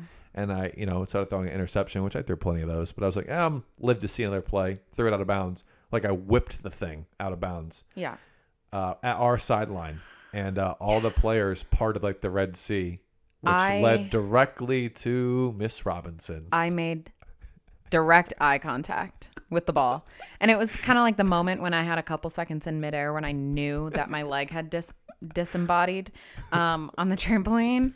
I was making eye contact with the ball and I said, "You have you have two one of two decisions you can make right here. You can try to look athletic, which as we all know my athletic journey didn't start till after college.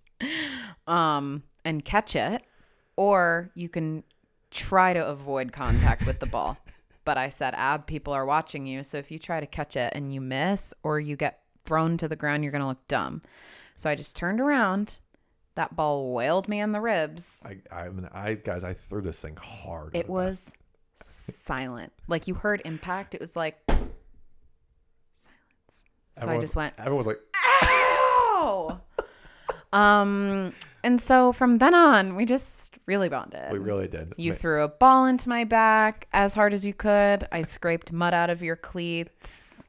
it's pretty much how our, our, our friendship has. You got a helmet ran into your spleen. yes. That was really hit. terrifying. yeah. Pissing blood was Football's fun. a scary sport to watch. I'm sure it's terrifying to play, but it's fun. It's hearing the smack of the helmets even watching football on tv it's like you hear the announcers there's music you hear the crowd and like obviously they're mic'd up you can hear the Oh, you can helmet hear helmets impact cracking. Yeah, yeah, yeah. Probably my least favorite part about the sport but i went from knowing absolutely nothing about football to like knowing a little bit by the end of the Yep. season like i remember one of the last like week or twos of practice it was like sc- more scrimmage of a setup and coach had asked uh, one of the managers to run the sticks Yep. Um, I don't think I could have told you What the sticks what were. downs meant Down at the dis- time. down in distance. Yeah, yeah. Didn't know how you could tell who was on defense and offense at the beginning of the season, like the directions that the lines are moving in. Yeah. Um, and absolutely do not understand the football language. Um, Yes. and now I think experiencing you as both a player and a coach, I can speak to that even more, especially considering I lived with you during your coaching years. Tell us. Um, You can tell a story quick about when I was reading my play sheet to you. Yeah, he thought for some reason that it would be helpful when he was making these plays for like the team for the offense and whatever. He's like, "Oh, let me just read them out loud, make sure they make sense. Make sure they make sense." He's like, "Okay, so here's one. Here's what you do. Blah blah blah blah blah blah. This is what I say when I'm calling a play. Laser shoot, Bill Belichick, right foot, golden retriever. Make sense?" I just I don't why can't you just say, Connor, run 20 yards that way, J Hook catch the ball, touchdown. Because you can't do that for every single person. It's going to take way longer. It's very You're right. football players are. I feel like it, it is a it is a different language. So if you don't understand the language, I understand, but it's broken down very simply. It's like for like the first couple words are formation, and then it goes into You already lost me. go, Go into formation. damn you. It's a formation, and then like blocking responsibilities, and then the direction of the play, and then who's getting the ball. All have to be called in the play. So you I'm pretty sure I just did that, but in spoken words. Like so okay. English. Connor goes twenty yards downfield, does a J hook, turns around, catches the ball. What do the other people do?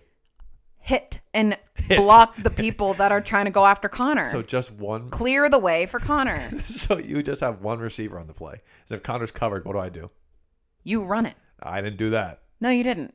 no, I didn't. Not enough. Not- God, I Actually, just probably enough. probably enough. Yeah. Um. I. I always got so scared when you ran the ball because you're like you're so you have such a powerful arm and you're so accurate. If I knew that you couldn't get that ball out of your hands and you were running, I was like, oh no. oh, he's screwed. he has a 300 pounder on his back. He's getting it. So most of the time you would just run off, but yeah. Run out. If I found out of bounds, that's where I was going. yeah, Um, definitely smart. I just so obviously you coach. Uh, whoa, coach. You Yeah, I coached fo- football senior year of high school. It was their first winning season. Not gonna lie, it was definitely because of me. Yeah, it was you getting shit out of our cleats. But you managed football and then you managed basketball, which I know you enjoyed to some extent. Probably not as much as football because you had that real, like that's where all of our friends were. Yeah. Um. So I coached basketball the year after you guys won the state championship. Yep. So I loved managing both sports for completely different reasons. Football, there's it was like a family. Like I Yeah. felt like even the coaches. I mean, they signed our senior year posters at the end of the season, and one of them wrote to my adopted daughter. Like Yeah. that was kind of the the mood for f- football. Um, we like I don't know. It's just it felt much more famil- familial. Um, basketball was really fun because there's a lot more energy, and like Kurt, I know has mentioned a bunch of times. The 2013 football season was the first winning one. So before then, like we didn't have a a fan base really. Well, that was also That the, was the first first year we were on campus at the high school. Yeah, on campus at the high school, brand new bleach, Yeah. amazing, amazing facility. Yeah, so that was exciting in and of itself, but like people weren't used to that yet. So we didn't have like the marching Right. band at e- Yeah. each of the games. Like we didn't have a packed den. It was the first time, our first go around of Friday Night Lights. For yeah. real. And then, like Kurt mentioned, we went 0 3 the first three games of the season. So it was like by game three, it was like, like, everybody "Ah, was like, shit, here they go we again. paid for an entire new facility for this. It's, like, it's like that meme. It's like, oh shit, Yeah. here we go again. yeah, exactly. So, um, seeing kind of like that growth from the beginning of the season to the end, and then kind of like being there, it was like I almost felt like I didn't deserve to like be a manager Oh in the first winning season because like I wasn't there for the beginning. Really, like yeah, I'm kind of a hypocrite in this way. Like I didn't go to any football games before then. I went to one. It was homecoming freshman year, which was versus Avon. So yeah. Didn't, yikes. didn't end well for anyone. yeah. Um, except for Avon. so like that was like the whole energy towards football our senior year of high school basketball completely different environment first Yeah. of all you're inside so you literally can't even hear your own With the craziest fan base in Connecticut. yeah it was the um i mean sean mcfarland said on your podcast a couple episodes like there's nothing like being in that gym yeah. in It's granby wild. like it's wild. granby basketball fans are like none other You're on a pedestal. Chanel and I talked about it too. The Granby Boys basketball team. You're on a pedestal, and it's Yeah. like every the entire town comes to the game. Yeah, and it was the season that right after you guys won the state championship, so like all the energy was still there. We were, eh. Um, we were right on the sidelines. I mean, in football, we were running back and forth behind the line most of Yeah. the time, getting waters, Yeah. like picking mud out of your shoes. Yeah. Mm-hmm. You know, getting helping Becky, the trainer, um, like wrap ankles and stuff like that. If you know there were multiple injuries in one day, basketball, we were literally on the sidelines like had to block You were my right face the from bench, the yep. basketball on multiple occasions like on the clipboards doing stats and stuff like that so i loved it for completely different reasons i felt i felt real cool for being a part of the basketball team Yeah. um so it was just fun for different reasons but definitely like i mean the team were a completely different Right. group of people there were what 15 kids on the basketball team Not and 45 on the football team Yeah. so I don't know. It's just completely different. Basketball, I think, is a little bit more straightforward Mm-hmm. in regards to, you know, offensive, defensive rebounding, stuff like that, Yep. assists. So taking stats for that was a lot easier. Um, definitely made some mistakes in filming for football. Whatever. It's hard. Shout out to Tess who I does it now really for like Granby. know when you turn on and off the camera at the end of every play, considering I didn't Yeah. even know which side was defense. yeah. No, we I didn't have, know when a play had started the or football ended. team just bought a new camera, like one of the end zone cameras, and we had a, a freshman manager last year, Tess, who was phenomenal. That thing is hard to operate, and she was really good at it. Um, Can't relate. but um, the one of the last kind of things I want to get into is talking about coaching because you got into that a little bit, um, which is ironic because, like you mentioned, you didn't play in high school, so it's not often or college. It's like it's not often you have somebody coach. Yeah. But the Granby girls lacrosse team was at a deficit in terms of coaching.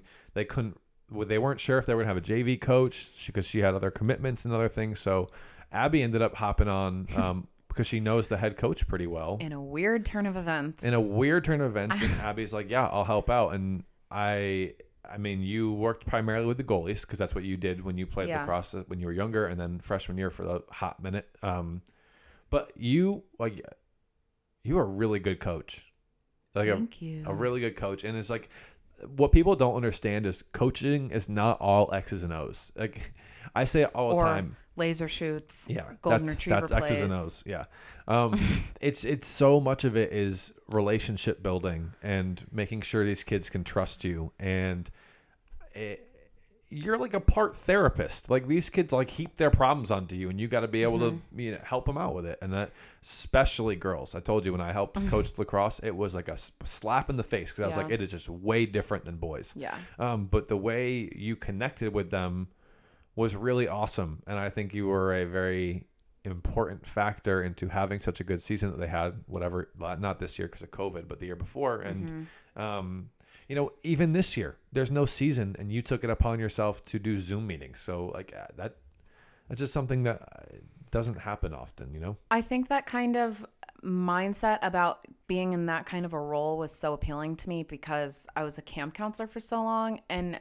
just loved being in that kind of environment. I had, you know, like my regular group of kids that like every summer would come back to camp and just like latch on to me. And um, when I, you had actually were the one that told me that um, the girls lacrosse team was kind of in need of coaching that year and like i had said my biggest regret always in high school is that i had quit so for me it was kind of like that light little glimmer of like oh my god i might have my chance in the spotlight again to play lacrosse and it was kind of like living my dream Yeah. vicariously through the girls um, and it ended up being a really convenient year, I think, for me to get into coaching, especially just goalie specific, um, because we had two goalies when I came in, and one of them was a senior who I'm not sure. I actually don't really know why, but she ended up um, not continuing to play beyond like the first week of the season. And our second goalie was a sophomore at the time and started the season with a concussion from her indoor league over the winter. Yep. So when the senior goalie quit, we had a game or two coming up or scrimmages or something, and the coach sat the whole team down, head coach, and was like, okay, defense can either step up their game and make sure that the ball comes nowhere near the goal, and we'll pre- playing with no goalie, or one of you guys can step up to the plate and try to figure it out. They're like, do we have any volunteers? And my girl Erin raised her hand. She was like, I do it. She did it. I'll be the one. So she was like, All right, you're going to suit up. You're going to go work with Abby. And girl literally could not even keep her eyes open when a tennis ball was coming at her face. She was like, I don't know why I did this. Um, and I'm, I've said it before to her and I'll say it for anyone who's listening. But she, I'm so proud of her. Like, I think the most rewarding thing that I've discovered in coaching, and I think you like too, is like seeing someone's progress. And you've been coaching long enough to see someone's progress over the course of their freshman to senior year. And I've only been able to see her progress and the team's progress from the start of the season to the end. But girl went from literally being scared of a tennis ball hitting her face when you're literally wearing a helmet with a face guard, so that's impossible, to like screaming at other teams' attacks when they approach the goal and being our starting varsity goalie. Um, so I think it was just kind of a weird universe thing that coaching was kind of put in my path that particular year, considering the goal- goalie struggles. But um, it was so much fun, and obviously I only got to really work one on one with the goalies, um, but really got to know but the like whole I, team yeah, well. like I said, but to be a support, like a support staff, and it's these girls who you know you don't always see eye to eye with your coaches, and so if you're frustrated, like maybe I'm not saying go vent to you, but like talk it through. Like Mm-hmm. you don't understand something, go talk to Coach Abby about it or something like Mm-hmm. that. And like I mentioned already, you taking the initiative with the coaching staff to host Zoom meetings for those girls who unfortunately didn't get to play this season and just the way you've done like voluntary workout programs with them with the high school has been really cool and I, I, I hope you continue in some capacity coaching because I think you're you're very very good at it. Um, Thank you. I love it. I will say we're gonna get into we've been chatting a while. Sorry. No, it's not. That's not a. That's not a sorry thing. I'm just. I want to end this with a little bit of a game. We love a game. We love a game. Um, but like wh- literally 30 second answer coming. Okay. Oh God. So someone asked like, or someone asked in the Q and A video I made about what it's like watching a game. What I what I'm like watching a game. Podcast. Yeah, they asked me in this. They asked me in my Yeah. Q and A video, what's it like when you watch a game? And I'm gonna open up to you quickly because you've you watch almost every game with me, whatever sport. because we live together and we, mm-hmm. we we go to a lot of games. We went to like every UConn game, Yeah. Patriots games. We've been to a bunch of Red Sox games. So you've seen me. Yeah. What what's it like? I think you articulated your answer well, and that answer is it depends on the game, depends on the opponent, depends on what's happening. Um, I will just say, common theme there's a lot of loud noises, there's a lot of sitting to standing, there's a lot of slamming hands on tables. And I will say that's in celebration and also anger. Yeah. Um, you're very passionate. I'll say that. Um, and sometimes it's like a little intense. yeah. Um, but it definitely makes watching the games fun. I also will say I'm a good game watching companion because I've, you know, said this. Don't really understand football to its full capacity, and I also don't pretend that I do. So I feel like you and I work well together because I'm not afraid to ask you questions about something that happened during a game that I don't get. Yeah. See, I love when you ask questions because I'd rather explain something to you than rather than my mom does this sometimes. She thinks she knows. I'm like, Don't that's tell her. I'm like, that's not it. Like, Yeah. that's not it. Like, you don't get it. And Yeah, obviously, no, you're I- not going to get it. I've learned to keep my mouth shut until I, unless I'm like completely confident I know what just happened. Yeah. Speaking of which, that leads us to the game. And the game is going to be I'm going to ask Abby a series of questions, sports related questions, specifically football related questions, some trivia questions, some que- questions about penalties, and we're going to hear her answers. Some are hard, some are easy, some are in the middle. Well, I don't test well. That's you can ask true. any one of my teachers. That's not true. I'm good at homework. Are you ready? Sure. Rip the band aid. Question number one What is intentional grounding in football? Are you kidding me? What's in, it's a penalty. What's intentional grounding? Okay. See, football often uses code words to describe something very simple. So I'm going to take this, I'm going to break it down verbatim. Mm-hmm. Intentional grounding. Yep. I'm picturing someone grabbing someone by the shoulder pads and shoving them on the ground. Oh wait, no. Is it like a person on person or is it a, is it a quarterback penalty? Mm-hmm. Does that mean you putting it on the ground instead of you throwing the ball away? Yeah, kind of. So you're throwing the ball away See? to an area nobody is. You have to throw it in the vicinity of your receiver. That's a penalty? Mm-hmm. And uh, it's a big penalty. It's a loss of downs, which is a penalty where you lose the down. I know typically, what a loss of downs well, is. Well, typically you replay the down. So like holding offense, replay second down, but you lose a down. Oh my god. Okay, so Kurt's really good at listening at like listening to a song once and knowing every single lyric. I literally can listen to a song every day, 25 times a day for 3 years and have absolutely no idea what they're singing about. You just said all that holding defense off whatever. Offense. Yeah. It was literally like I heard the tone of your voice. I could not even understand the words you were saying. So this is going great. All right. Well, you kind of got that one. You worked I don't think I realized that like when people throw the ball away that that's a penalty though. It's not all the time. If you're if you are inside the pocket, which Yeah. is like from tackle to tackle, the the tackle box you call it. I guess I you can't throw the ball away to nobody. like you, have can't to, throw it behind you. no, but like uh, you have to throw it in the vicinity of a receiver. You can't just throw it. If you're outside the pocket, then you can do whatever you want. But, so Tom Brady, rip. oh shit. He has the ball in his hands. He's shuffling left. He's shuffling right. He's shuffling left. He's shuffling right. He like can't figure out where to throw it. Julian Edelman is running down this like right alongside the sidelines, and he's like wide open. But he's like, let's say he's at the twenty. Tom Brady's all, all the way back at the sixty, and he knows he's about to There's get. no sixty. He's at the opposite forty. Okay, nice. Thank you. Um, That was good. the thank you. He's at the sixty. no, um, forty. That was at forty. He's at the 60 and he knows he can't get it all the way down to Jules, but he knows he's about to get uh, Sacked. sacked. If he throws it like kind of towards Julian Edelman, but it's like 20 yards short, you knew that was intentional. That's not a penalty because No. it's like in the direction. Yeah. Okay. Great. Intentional grounding. Yep. Nailed it. How many yards is a holding penalty worth? 10. Holding off. Yeah, 10. 10 yard penalty. I I don't I wouldn't say I know that because I know that. You said, how much is a holding penalty, and I just had to like Raven Baxter have a vision of uh, watching a football game and seeing them go holding offense seventy nine. Shout out Jake. Thank you. Um, ten yard penalty, Replay, second down. second down. Yep. Very good. You're welcome. Here, okay, I'm not to lie. This one's a tough one. I'm sorry. That's a tough one. No, this one's a tough one. This No, I know. one. Like the okay. What is an ineligible man downfield? Ineligible man downfield. Um, Do, do, do, do. In- you're distracting me. Ineligible man downfield. Does I don't want to say that's one extra man on the field. Mm-mm. Again, I'm trying to like That's a think about 12 what each men of on the, the words. field penalty. Yeah. Too many men. Um, I want to say it's like someone in the wrong position is Kinda, like yeah. down, is like not in the right place on the field. Right. So if like let's say you're let's say you're, it's a pass play and the quarterback's dropping back Yeah. and you're a lineman.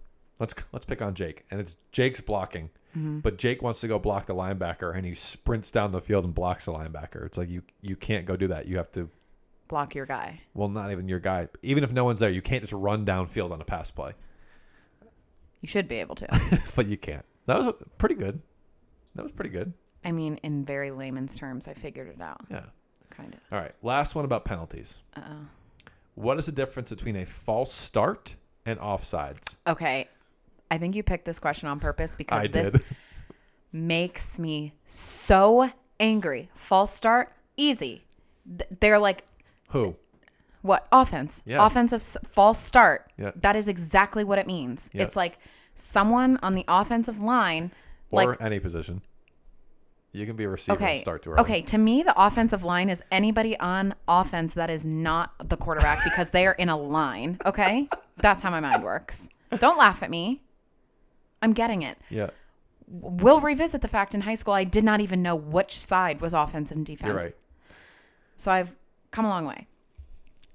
Someone on offense takes like a step, goes to try to like Yeah. start the play before like the play starts. Correct. Yeah, thanks. False start. Offsides is when the defense does that. Yeah. Why can't you call it a defensive false start?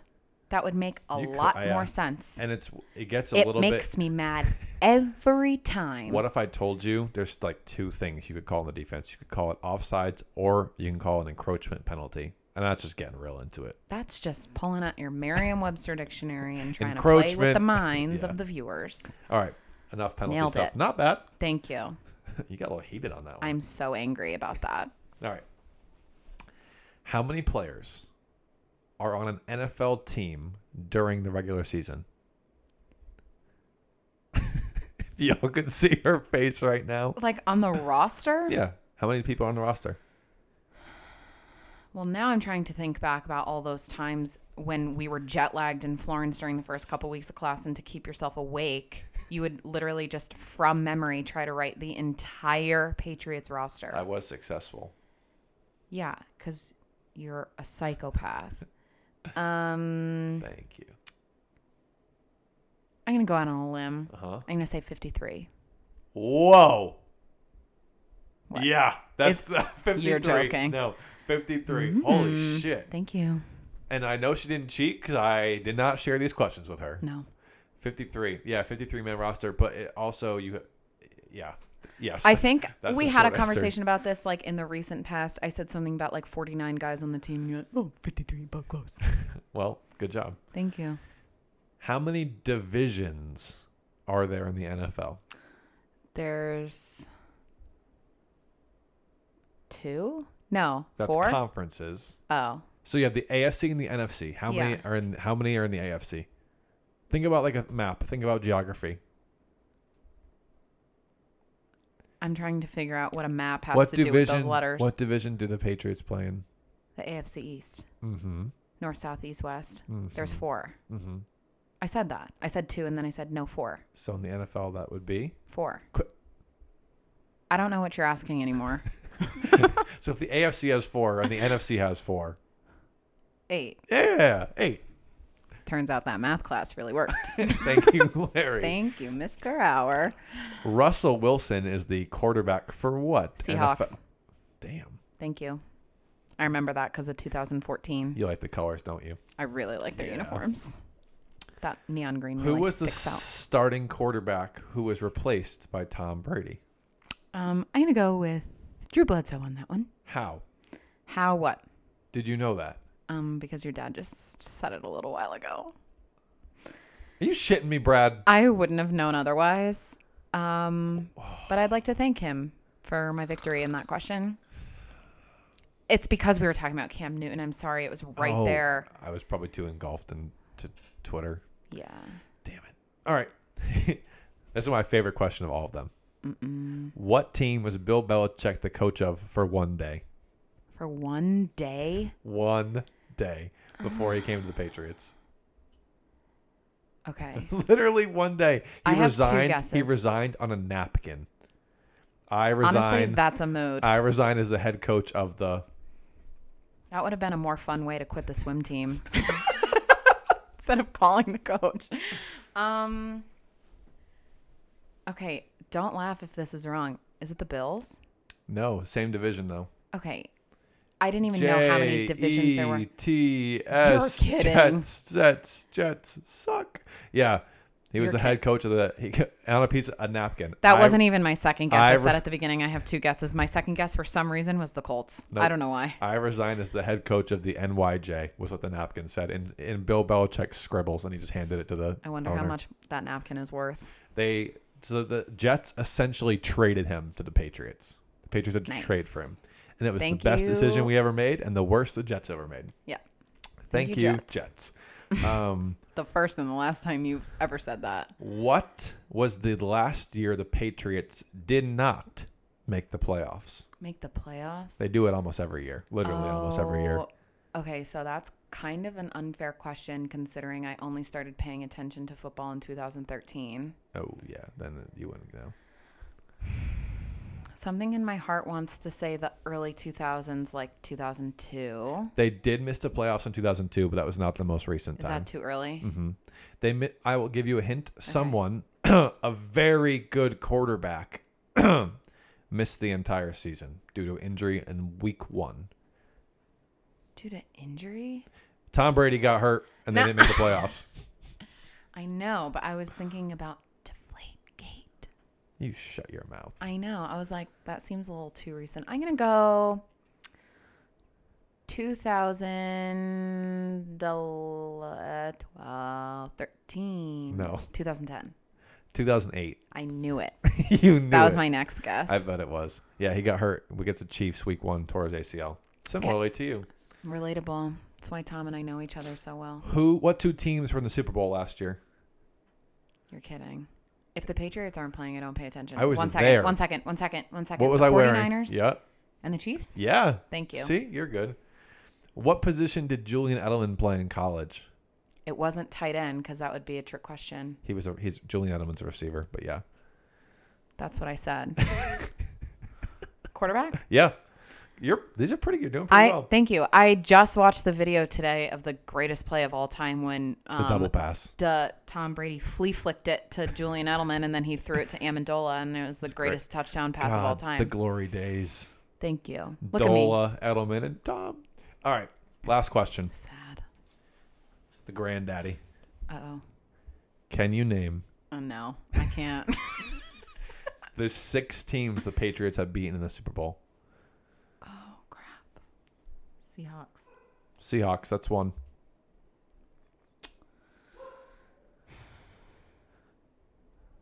That's they. The come on. Uh, the Rams. That was the absolute worst Super Bowl of all time. Wait a second. Wait a second. You have all these posters. I do. They're in my Um, hallway. They're they they beat the Rams twice. Yeah, the last one and the first one. Okay, so Rams twice and the Seahawks. You got three. Three more. Oh my god. I have to think of three whole new NFL teams. okay, I'm so sorry. I know there's like a lot of like back and forth about this. They didn't they they didn't beat the Giants when they played them in the Super Bowl. No. They lost to The Giants twice. to the Giants twice. Okay. Um the Cowboys? No. Something someone who wore blue. Yes. I'm trying to think of the the Colts. They're in the AFC, so no. Okay. Well, as we went over, I don't know what that means. Um, I will give you a hint. They this is uh, really embarrassing. Again, 2013 and on. they did not. Wait. They did not.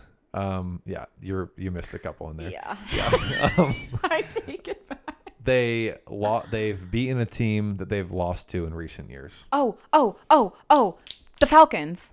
They beat the Falcons. Yes, because yep. Yeah, 28 to 3. Yeah. So you have the, the Rams Oaks. twice, you have the Falcons, you have the Seahawks. You're missing two. Has Who one did they them just lose to? In fi- who did they lose to in Super Bowl 52? the Eagles. Mhm. So they beat them before. They did. It was their sec- their third Super Bowl. Who was their second Super Bowl? Who did Cam Newton play for? You're joking. Mm-hmm. The Panthers. Mm-hmm. That's I'm so sorry. I wouldn't have guessed that.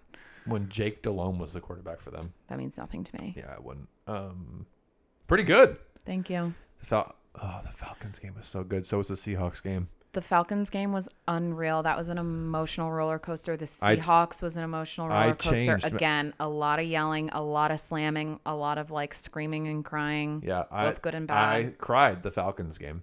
Yeah. I also changed into my lucky jersey halfway through the game, and then I watched the end of it in like my boxers. There's a weird picture of me just like in boxers. Ooh. You, you, you took it. It was just us watching. 'Cause I Yeah. was pissed. I was like, I'm not watching this game with anybody. yeah, you ever just get like really hot and angry, so you just like start stripping your clothes because it's just better. The to get- Patriots needed to convert two two point conversions. It doesn't happen. listening. Yeah, okay. All right.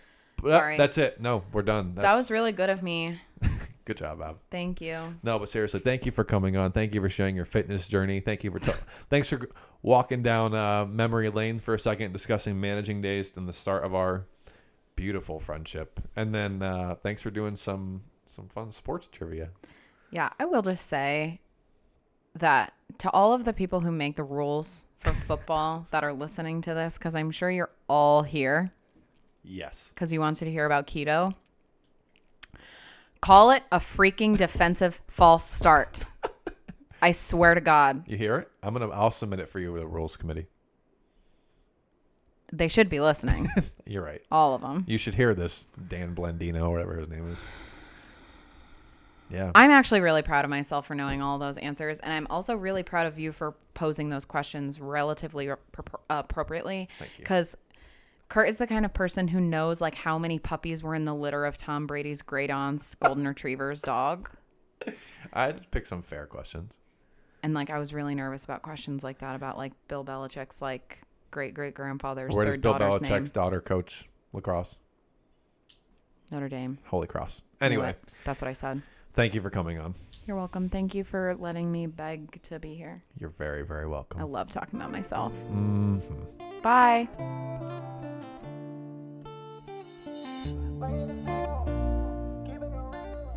All right, guys, that is a wrap on episode nine. Once again, a huge shout out to Abby Robinson. That's something Ab doesn't talk about very much. I don't know how we managed to get her on today to talk about it, but I hope you found it useful. Um, it was a really interesting conversation because Abby and I have talked about it a little bit here and there, but I don't think we've ever sat down and had a full conversation about everything. So major kudos to her for coming on. Hope you guys enjoyed it. I know a little bit long, but like I mentioned, Ab talks a lot, right? And that's all right. So um again, thanks to Abby. We got one more episode in season 1. That's it. We're to have one more episode. We're to take a quick break and then we're to get back right into it. But thank you guys so much for listening again and I will catch you next time on Playing the Field.